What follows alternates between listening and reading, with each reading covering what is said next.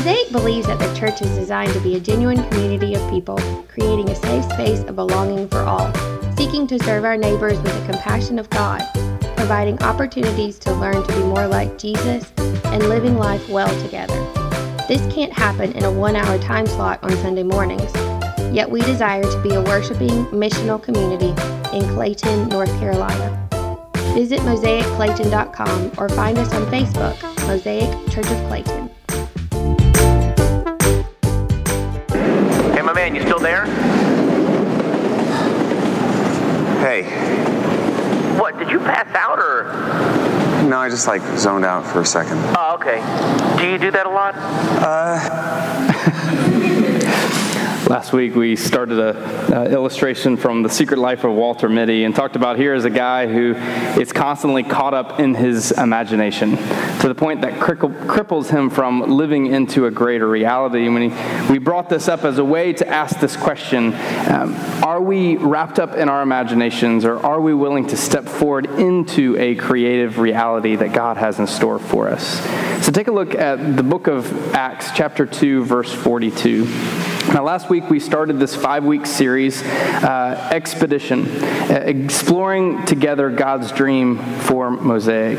And we are examining the common dreams that we found out of our emerging, emerging vision process.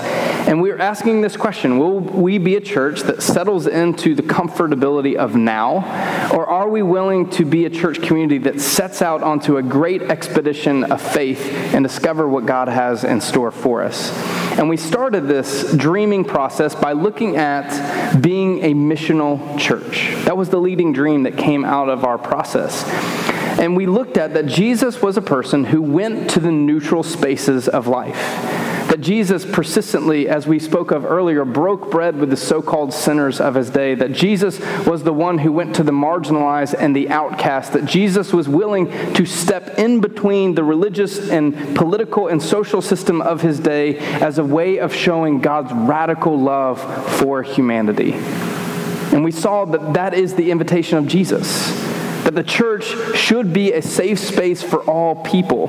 The church should be a, a, a, place that embraces all people, no matter their race or nationality or gender or social status or sexuality or economic value, but we are called to love and care for all of God's people. And we ended with a quote from Brian McLaren last week from his book, The Great Spiritual Migration, which states Christian faith for me is no longer a static location, but a great spiritual journey. And that changes everything. So, what was another dream expressed through our process? Well, the idea was enhancing our community together. So, this begs the question what is community?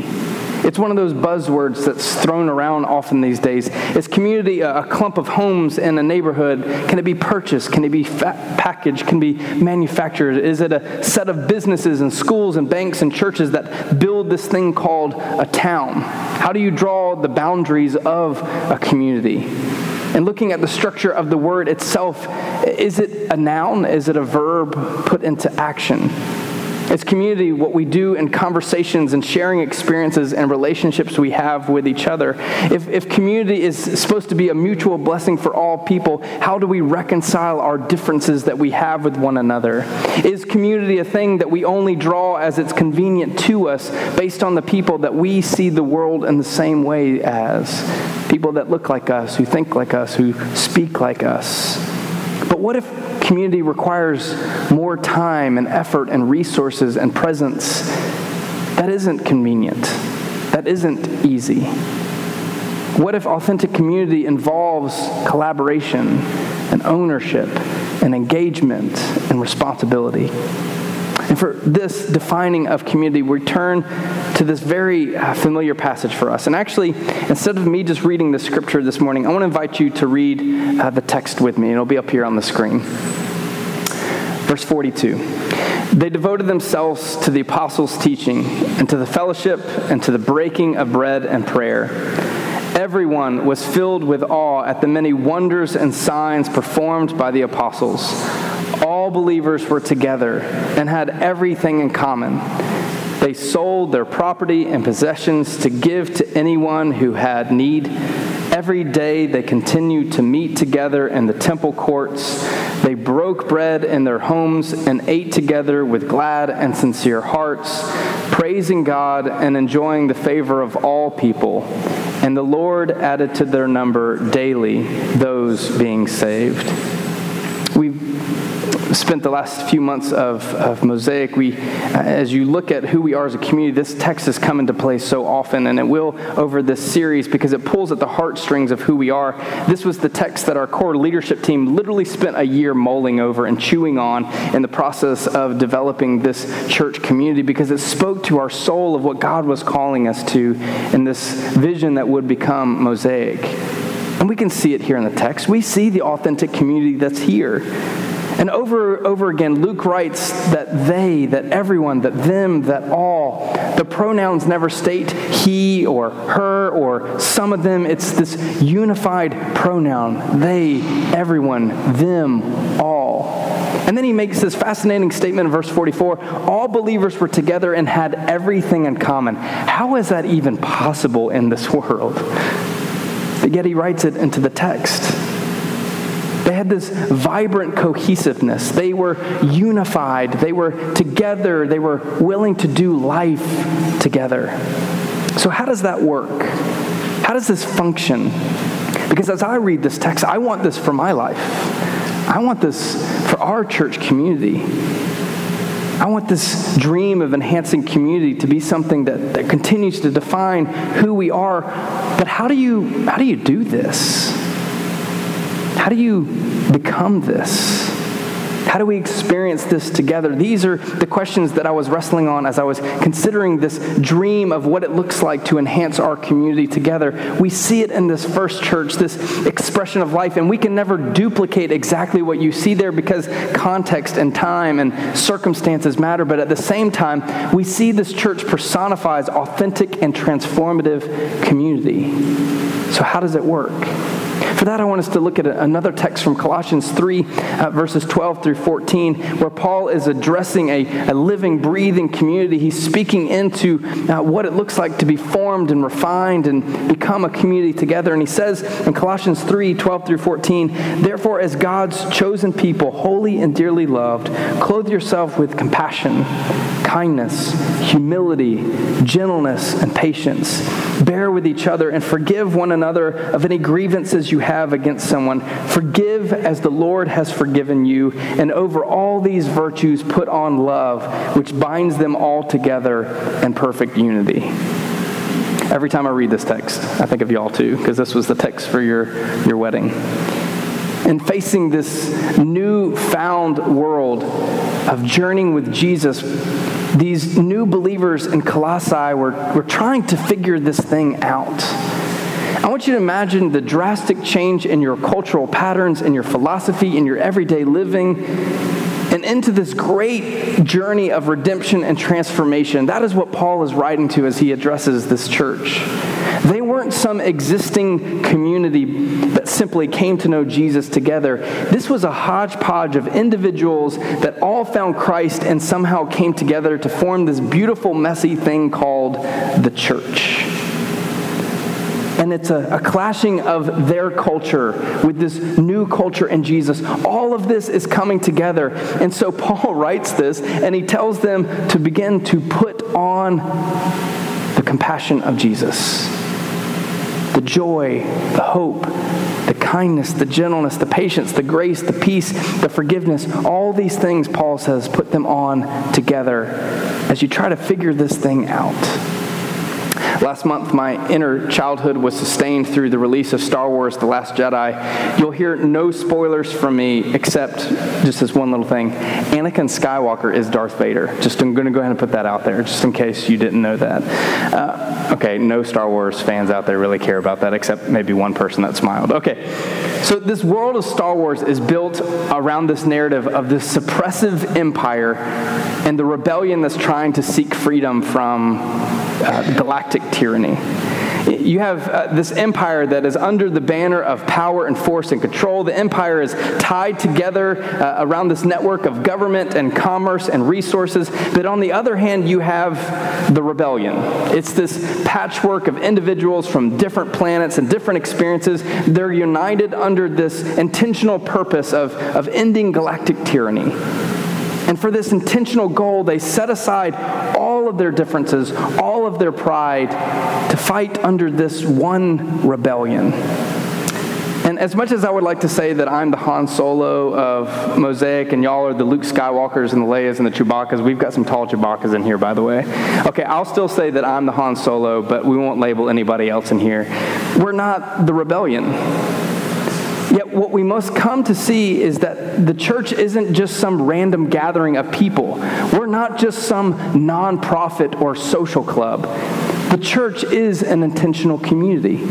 It is a community of people that come together under a common purpose. That's what Paul says in verse 12. He says, Therefore, as God's chosen people, holy and dearly loved, God's chosen. He's, he's given this idea of being set apart, of being formed together into different types of relationships. It's different than any type of friendship, any different any type of business relationship, any type of neighbors, even family.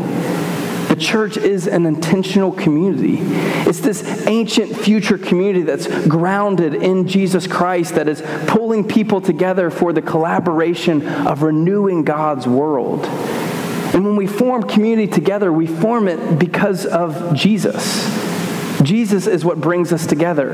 We're not brought together because one of us is Democrat or a group of Republicans, or one of us is conservative, one of us is liberal, or one of us is black, or one of us is white, or one of us is, has a common economic status together. Not because we have the same views on exact same issues. Rather, we come together because of Jesus. And Jesus is the one that brings together this diverse background of perspectives and nationalities and experiences.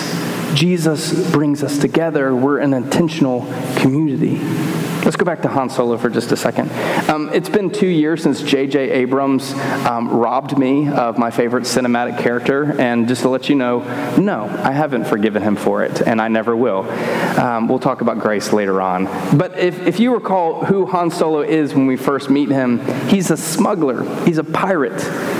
In fact, he's willing to take Obi Wan Kenobi and, and, and Luke Skywalker to their de- desired destination only for the right price and only for payment in advance. There's this running theme throughout A New Hope and Empire Strikes Back that Han is in for it for himself, his best interest, what's in it for him. Even when he's a key player in the destruction of the Death Star, he's all too willing to cut ties and leave. But at some point, the character goes through a transformation. He begins to see that there is something bigger happening in the galaxy except just Han Solo. And he's faced with this choice of worrying about himself or giving himself over to the rebellion, and he chooses the rebellion. You see, the church is this gathering of individuals that if we choose to just see things only in the way we want to see it, what's in us best for us, then we can never be an intentional community that lives life well together. And that's what the church is supposed to be. As we go back to the book of Acts, as we see what Paul is doing here, uh, as Luke is writing out this text, as Paul is navigating this with the church of Colossae, it's not this idea that they were gathering on Sundays and then they gathered the next Sunday and then they gathered the next Sunday and the next Sunday. These, these people were living life together. It wasn't just some program or event on their schedule, they were doing life together. And that's part of the problem with the church in the last 50 years. We have created the church to be this commodity product that we, we pick a church based on the best programs, the best events, the best initiatives, the best pastoral staff. Clearly, y'all didn't pick that church because of that. We pick a church based on the programs that work for us. We, we put that church down when we're ready to move on to the next church and the next church. We, we treat the church gatherings as this commodity on our schedule where we pick it up and we put it down based on what we want to do in our life. But the church isn't designed to be that way. And I'm not trying to be harsh or Debbie Downer or guilt anybody into this, but the church is designed to be an intentional aspect of our life, an essential aspect of, of our life. Church is designed to be a, a transformative community of, of, friendships and relationships where our, our kids play together. We gather for meals together. We help each other with projects around the house. We celebrate new life and other achievements. We wrap a warm arm of compassion around each other when there's sickness and loss and death. We, li- we live and lift each other up. We gather together. We encourage each other. We sharpen one another. We challenge each other to become more. Over Christmas break, um, the Culfers literally had a stinky challenge on their hands. Literally, they had septic issues. So I could say, the pun intended, stinky issues. You know who was the first person there to, to make sure they could help resolve the issue? Daniel Smith. on the night of our Christmas gathering, Mandy's car broke down outside here. And you know who was on their hands and knees trying to fix it in the dark? Tucker Barnes. All the rest of us guys were like standing around like we knew what cars were about, but Tucker was like actually knew what to check and what to see here.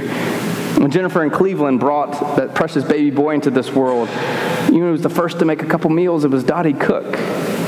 When Lori faced the difficult news of cancer and the surgery that followed, this community began to put meals together for her. When I think about this church's history, I see story after story of people living life well together, taking care of each other, reaching out and meeting needs, building relationships, sharing meals, um, praying together through difficult times. I've experienced it.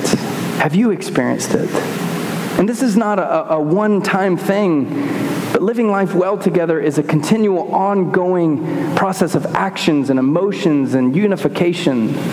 And as our church continues to grow, we must find ways to interweave our lives together. As we see new families and new individuals come in here, it can't be the same old thing again and again. It must require that we step outside of ourselves and include all people and learn and grow from those new individuals and families that come to us.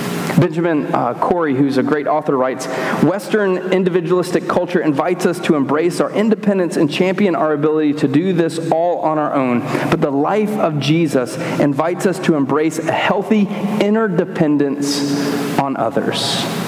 The radical message of Jesus invites us to express and wrestle with our faith and lifestyle of unbroken community with others. A culture has morphed deeper and deeper into strictly individualistic oriented culture. We now find ourselves in a world where it is not uncommon, not even to know the name of your neighbors. What's even scarier is that we might be sitting in a church pew, not even knowing the person next to us.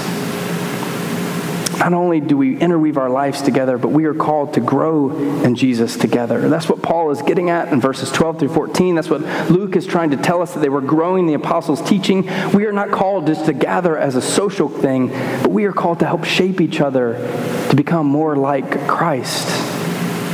And this is why we're so intentional about what we teach on Sunday morning. I don't want you to hear the same thing over and over again. Socrates is credited with saying, I cannot teach anybody anything, I can only make them think. And my hope is that gather that you're not hearing things from the same perspective that you've heard your entire life. You can find any other church in this county that will tell you the same thing you've heard, the same thing every single way you've ever seen it in your life. But I want this community to be a church community that asks difficult questions and looks at things from different perspectives to allow you to form a better understanding of why you believe what you believe. That's why we're so intentional about community groups and kingdom kids and students. We want to be a community that lives life well together, but we also want to grow in Christ together. One of the things that we need to wrestle with about the church is this we would not have one third of the New Testament if conflict wasn't real in the church.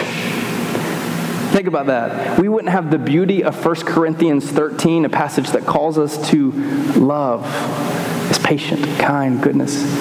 All because Paul is writing in, in the challenges of disunity in Corinth. Conflict in the church is inevitable.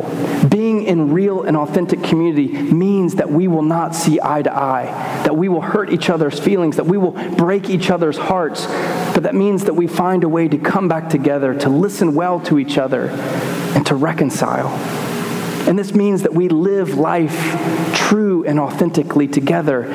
Conflict is inevitable within the church, yet we are called to engage in real life together. As one author put it, if the church isn't hard, that's a sign you probably haven't entered into deep enough community. Because God's deepest work in us is to teach us how to love. And love doesn't mean much until it is tested by someone who is cranky and narrow minded and bigoted and critical and harsh. Conflict is inevitable. The church is made of people, people are imperfect. But how we deal with that conflict matters.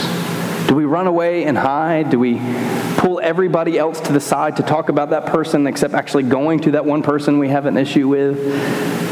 Do we just say what's on our mind and never allow someone to speak? Or do we find a way to mutually come together because we love one another, because we have differences, we want to reconcile these things? This is why Paul writes in, in 12 through 14, he calls them to put on what? To put on love. And he says, Forgive as the Lord has forgiven you. One third of the New Testament is responding to conflict within the church. It's inevitable, but that's what it means to be in community together.